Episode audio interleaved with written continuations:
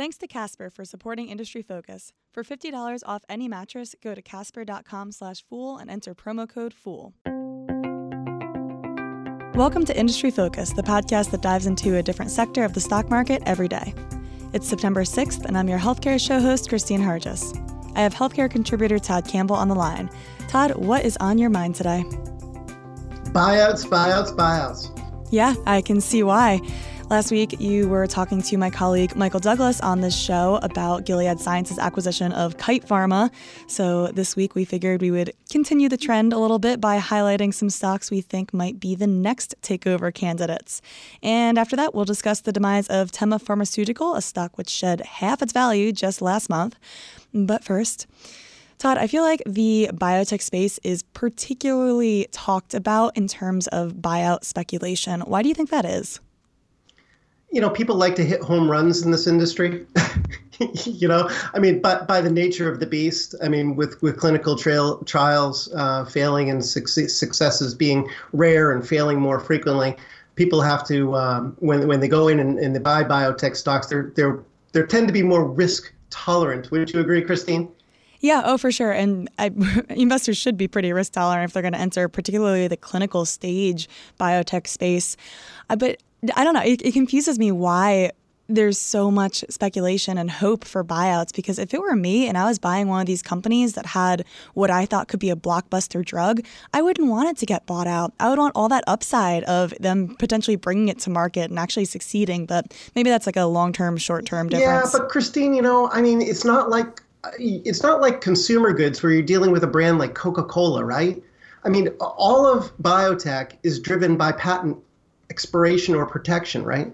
So in, in innovation moving so quickly, you may have a great innovative product, but how long will that innovation keep you ahead of the competition that's coming up the pipeline behind you?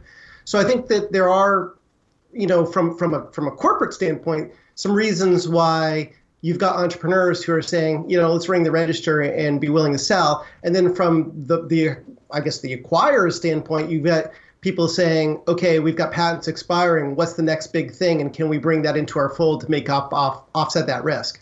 Yeah, you're right. I can totally see why both sides of the equation would be interested in it. I guess my hesitation is why do investors push for it so much? But I, I think it's more just the fun of speculating, and that's exactly what we're about to do: is speculate a little bit on who we think could be the next big buyout.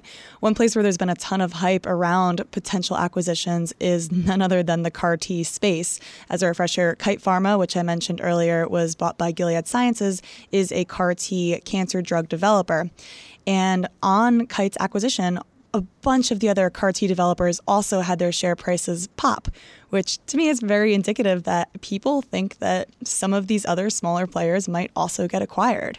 Yeah, that move up in Juno was pretty insane, wasn't it, Kristine? Yeah, I was pretty happy to see it. I a long time ago realized I probably should have had my money in Kite instead of Juno, but I'm still sitting on my Juno shares and was definitely a happy camper that day. Yeah, I think we got what a 40% move up in, in the span of a couple days. And, you know, obviously investors were extrapolating, hey, you know, if if Novartis gets approved, their CAR T approved, and then Kite, you know, theoretically gets its approved in November, and Gilead just spent all this money acquiring Kite to be able to get that upside, and then Juno, Juno's got these CAR T drugs too, and maybe those drugs will be even better. So perhaps I should get involved with them. yeah, I think there are a couple of different ways people might be looking at this. The first is that Gilead might not be finished buying CAR T developers. I, I, think there are some people out there that look at Gilead's strategy here and say they're not done. They don't want just Kite. They want to build an entire oncology franchise built around cellular cellular therapy, which is exactly what you heard John Milligan say on the conference call regarding the Kite acquisition. Is that they're looking to do this to to see other companies they could fold in and augment what they've already uh, built by buying Kite. Uh, so this is that string of pearls acquisition technique where instead of making one enormous splashy purchase, you can tuck in a couple of companies here and there, and they definitely have the money to do that. And then on the other side of that coin, you could also have speculation that someone else is going to buy Juno, and I'm, I'm not sure who exactly that would be, but it could be. I'll throw a name in the mix there, Kristine. Who are you going to throw? I'll say Celgene. Yep. Why not? Right? yeah. Well, because they've already been looking at Juno with in terms of partnerships. Oh, absolutely. And and you know, correct me if I'm wrong, but I think that they took a stake in it uh, previously when it inked its deal on on CAR T development. So I, I think that Celgene has shown uh, that it loves to tie itself to the wagon of emerging biotechnology. They don't have an, an internal CAR T option. They they do have some collaborations, one with Bluebird Bio, which was another stock that rallied significantly following the news on on Kite. We've discussed that one on the show previously. Um, so they've got a couple deals for externally for CAR T, but they don't have anything internally. And since you know they've already shown that they want to be a major player in cancer, um, you know you you could see that as being a possibility. But you know, I always get so nervous, right, when we start talking about ifs and buts and whens and what ifs and. Yeah, you, sound like you're about to throw out some caveats. Well, yeah, I mean, okay, so if you look at what's been happening with CAR T, Juno, I, am not going to call it an also ran, but I mean, they went from being a front runner to now being in, in we'll call it third place. You know, I mean, their JCAR 015, they had to shutter development of that. That was their lead product candidate and they had to shutter development when safety risks, risks popped up. Specifically, people were dying because of uh, brain swelling, or they had some patient deaths because of brain swelling. Now, they've now shifted their focus to JCAR017, which is a very intriguing drug. It's next generation CAR T, and they think that it could be safer. But it's not like they've necessarily proven that out. You know, they're not at the same stage as, say, Kite was with a, a pending FDA application, or that Novartis was with their CAR T in, you know, getting a unanimous support from an AdCom committee.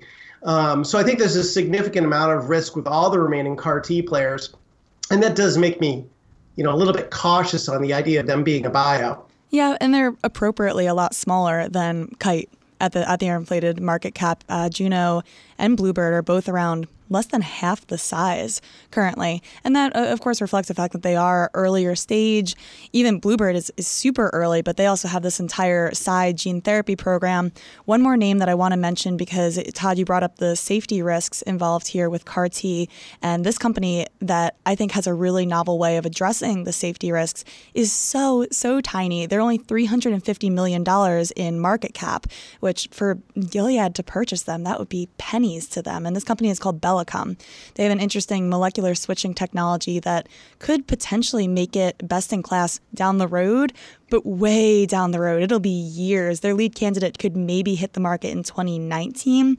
So, super interesting technology that could potentially improve the outcomes of some of these CAR T therapies, um, things like, like stem cell transplants, which often have complications. But this again is an extremely early stage company. I, am not even sure if Gilead would be interested in them because it's so tiny that it probably won't even be a needle mover. Yeah, I mean, company like Gilead, they like to focus on companies that that uh, uh, you know are a little bit further along in their development, a little bit closer to market. They can see a return on their investment in a relatively short period of time. They've they've bet their they've tied their wagon to Kite right now. I think unless one of these other com- companies comes out there and shows that they really have drop dead better, well, better efficacy, better safety. Say, you know what? Safety is going to be key in CAR T, Kristine. Mm-hmm. Well, that's a bunch that's of the, the, the Juno theory right now is that, yeah, they're not going to be first, but they might be safest. Exactly. And if they're safest, that's critical because right now CAR Ts are getting approved for use in uh, refractory disease, uh, disease that's heavily pretreated patients. These, these patients don't have a lot of treatment options. If they want to be able to tap into the much larger pool of cancer patients and move that up into earlier forms of treatment, they need to be able to prove that these, these, these drugs are safe. Now, in clinical trials, you know, I think Juno's got shown some really interesting interim results that suggest that possibly um, it, it, may have a better safety profile than, say, um, Kite's Axi-cel. Uh, but that needs to be you need to roll this out in more patients. You need to evaluate this because the interim stuff that we saw in JCAR 15 looked good too, right? Mm-hmm. Yeah, you definitely need a bigger sample size. Oh yeah, absolutely. And whenever it comes to investing in clinical stage um, uh, companies, uh, I really do caution investors of, of, chasing the news and trying to buy something um, simply because it's running up uh, because of something that's happened, you know, to another company. It's a risky way of investing. I think you're better off saying, okay, do I like the technology? After doing the research, reading everything there is on the Fool about Juno, am I convinced that this company's got a better mousetrap? Trap. If it if it if you think that's the case, then be a little patient, wait for shares to sort of balance out a little bit. They've had a big run up, and then you know pick your spots. And again, keep it to a small, uh, diversified position in your portfolio. Yep, yep. So let's pivot pretty hard here away from CAR-T and go over to the robotic surgery market, where Todd, you brought up to me another company that you think might be a very good buyout candidate. Well, you know, Kristine, we spent a lot of time talking on the show about companies in biopharma, right? We don't really talk as much about companies in, you know, med tech. And I thought it might be interesting to go out and try and find a company in med tech that fits three criteria. I wanted to find something that's a little bit off the, you know, off the beaten path, um, something that's disrupting an, an, an industry, right? I also wanted to find something that's already got a product on the market that's delivering sales growth and I wanted to find a company that was already being shown some interest or some love by a larger company that could potentially become an acquirer. And when I put all that stuff up in the mixing bowl, name that popped out for me was Mazor uh, Robotics, a robotics company that's re envisioning the way surgeons do spinal surgery. So at first, when I looked at this company, I was like, oh, well, you know, Intuitive Surgical, they're just going to dominate this space. Why would I ever be interested in a smaller player? But it turns out that they're actually two pretty separate markets. Mazor has the Mazor X and the Renaissance systems that help surgeons perform spine and brain procedures, which is pretty different than what Intuitive Surgical, which, if listeners aren't familiar with them, they are the Goliath in robotic surgery. But Intuitive focuses on gynecological, urology, and general surgery. So, right more laparoscopic stuff. Mm-hmm. Yeah. So what Mazor is doing uh, could potentially improve. Well, actually, already it's already on the market. It's improving the accuracy of surgeons when they're doing these surgeries. It reduces complications. It minimizes the need for intraoperative X-rays, which is great because that'll lower the radiation doses that patients are exposed to, and it leads to faster recovery and less postoperative pain. So all good stuff there which is very important because you got to remember that you know these procedures are being reimbursed by Medicare and Medicaid um, at fixed rates. So the more that a hospital can reduce, say, recovery times, get patients in, get patients out, avoid complications that may end up having them return to the hospital where they're not likely to get reimbursed as much from Medicare and Medicaid, the better. You know, I equate this company, Mazor, to where um, intuitive surgical maybe was five years ago. You know, in in the stage of okay, we're at a tipping point where we've invested a lot of time, effort, and energy over the course of the last few years in trying to establish ourselves with those first mover surgeons, the ones who are saying, yes, I want to be on the cutting edge of technology. And now we're getting to a point where there's enough clinical data and, and papers published and, and things going on that you know it's becoming a little bit more mainstream and you're reaching that tipping point where more hospitals may go out and start buying these machines which are relatively expensive machines. I mean they can run you know 800,000 to a million bucks. Um, so it's a big investment for these hospitals and surgery centers. And I think that that's what we're seeing now. We're seeing Mazor generate um, pretty rapid growth for its la- latest uh, uh, system, which is the Mazor X. Which is a win win because the more hospitals and surgery centers that you can get into, you not only have the sales from the, the systems themselves, you also get roughly $1,500 per procedure in disposable sales. So that's that razor and blades model that we talk about with Intuitive Surgical. Plus, you also get the service contracts. So at this point, Mazor just wants to sell the most of these mach- machines that they can to continue getting in that, that uh, constant revenue from the procedure procedure sales and from the service contracts. So what they've done is they've enlisted a little bit of help. Yes, and this brings us to the you know big company that's showing it some love part of the segment where we we say okay we step back and we say okay what's the spine market look like um, and if this company is disrupting the spine market what players in spine right now are paying attention and the company that is really paying attention is medtronic because Medtronic cut a deal with Mazor last year uh, to start using its sales force to generate out leads that would get surgeons at the hospitals that it calls upon to go and check out Mazor's system. Yeah, and this is a partnership that had initially the responsibility for the two of these two companies to both be marketing the machines through the end of this year, and then it had some some options that came at the end of the year.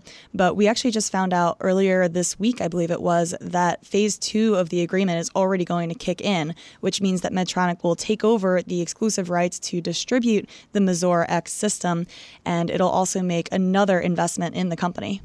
Right. It was kind of like a courtship. You know, you went out on a date to see if the two of you liked each other. You know, I mean, you had Medtronic basically getting some very preliminary training on on Mazor system, uh, learning a little bit about it, and then of course, you know, starting to talk about it with the people that they're calling upon and get those people to go. The way that the deal had structured originally was that if phase the phase one portion of the deal had gone well, then you'd advance to phase two, where Medtronic takes over 100% of all the marketing of it. But that wasn't expected to happen until February of 2018. Instead, they're doing it now. So that tends to show you a little bit of, of the opportunity that Medtronic thinks there is for the Mazor X and how it thinks that it may dovetail into its own spine platform, which includes things like, say, the implants that are being used by this system during these surgical procedures, and some of the other componentry that is used by this system during these procedures you know, you've got Medtronic doing, you know, I think 649 million in quarterly sales tied to spine alone. Um, and and you've got Mazor possibly on the cusp of contributing much more meaningfully to that number over time now that Medtronic is taking over uh, the responsibility of marketing them, which, by the way, is global marketing, which is huge because up towards now, uh, Mazor's really only penetrated the U.S. market. It's it's not very well penetrated outside the U.S. Yeah, I, I, haven't even seen ex US numbers as projections from Mazor, but within the US alone, the opportunity is still huge. Last year, they only used the system in 5,000 different procedures in the US, but they estimate that the total addressable market in just the US is 500,000. So stretch that out to the global opportunity, and yeah, absolutely, this opportunity is enormous. Yeah, I don't know if this is going to get to the size of an intuitive surgical. I think there's a likelihood that at some point Medtronic maybe just swoops in and buys up the company lock, stock, and barrel. It's already, Kristine, as part of these deals, putting its money where its mouth is and buying shares in, in Mazor. Yep, the equity stake is also huge just as a, a vote of confidence from right. Medtronic, which is a, a Goliath in the space. Right. There are three tranches that Medtronic took advantage of. They bought some shares at $11.42, which has worked out really well for them. They bought another 4% at $21.84. And now they've got a third tranche that they're buying at $38.46. Once they're all said and done, they're going to already own about 12% of Mazor with a, with a potential to take that up to between 14 and 15% uh, because of some warrants and we'll be watching to see if that ever hits 100%. This episode of Industry Focus is brought to you by Casper. Casper is an online retailer of obsessively engineered premium mattresses for a fraction of the cost. Casper's mattresses are made in the USA, and if you're a warm sleeper like I am, you'll love that Casper's breathable design sleeps cool to help you regulate your temperature throughout the night. You can save an additional $50 towards a mattress purchase by going to casper.com/fool and entering the promo code FOOL. That again is casper.com slash fool and promo code fool. Terms and conditions apply. So, on to the second segment of today's show where we answer the question what the heck happened with Teva last month? I feel like we've seen this movie before, Kristine. With Teva? Yeah, yeah. I mean, the company goes out, spends a lot of money on acquisitions, gets heavily indebted, sales start to fall. Next thing you know, dot, dot, dot, yeah, here we are. So Teva has a lot going on right now, but we will unpack all of that. As a reminder, back in August 2016, Teva bought Actavis, which is Allergan's generic business, and this was largely funded by debt. And now, fast forward a little bit to today, and that's gotten them in some trouble. Yeah, a, a little bit. You know, I mean, they the timing of it, it looked like a really good deal at the time. You know, it was a 40, $40 billion deal with some of it being done in, in Teva stock and the rest being done in quote unquote cash. They borrowed the money because why not? The interest rates are low. I can go out and I can buy this money and I can finance it with with the sales growth growth and the cash flow. Um, that thinking is is wonderful as long as you don't stumble and cash flow doesn't start to decline. Yeah. So when Teva reported earnings on August 23rd, the stock dropped 24% right away, which was due to a confluence of negative news in the earnings report. But the most relevant one to this generics business was them saying that because of customer consolidation and increased competition from other generic drug makers, they're just not getting the prices that they, were used to. Apparently, the negotiations that they went through on their contract renewals led to a 6% overall price decrease and they expect that to continue eroding through the rest of the year. And so that's alarming on its own, but I'm also really worried by the fact that management didn't really seem to see this coming. No, I, I, I don't think a lot of the industry did. To t- to be fair, I, you know, I think they some of the pharmacies themselves have been surprised at at the impact of falling uh, generic pricing. I think that you've seen it throughout the entire supply chain. But the reality is that that you know, this is the situation we're in. Uh, today it's on September 6th, right? You know, that, that we have a company that is a, is a mammoth, it's a Goliath in generic drugs um, that now has this rope around its neck in the form of this big uh, debt um, um, payment that it has to make.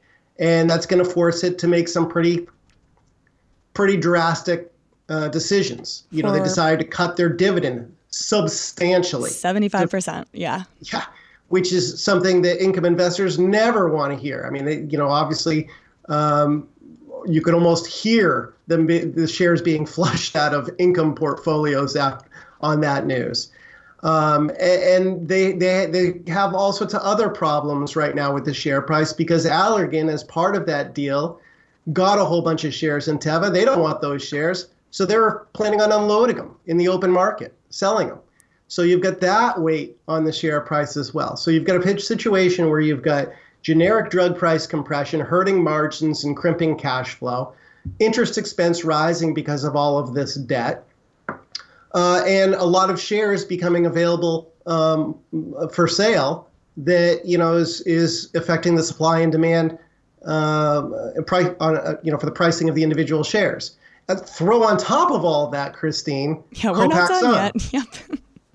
yeah, this is.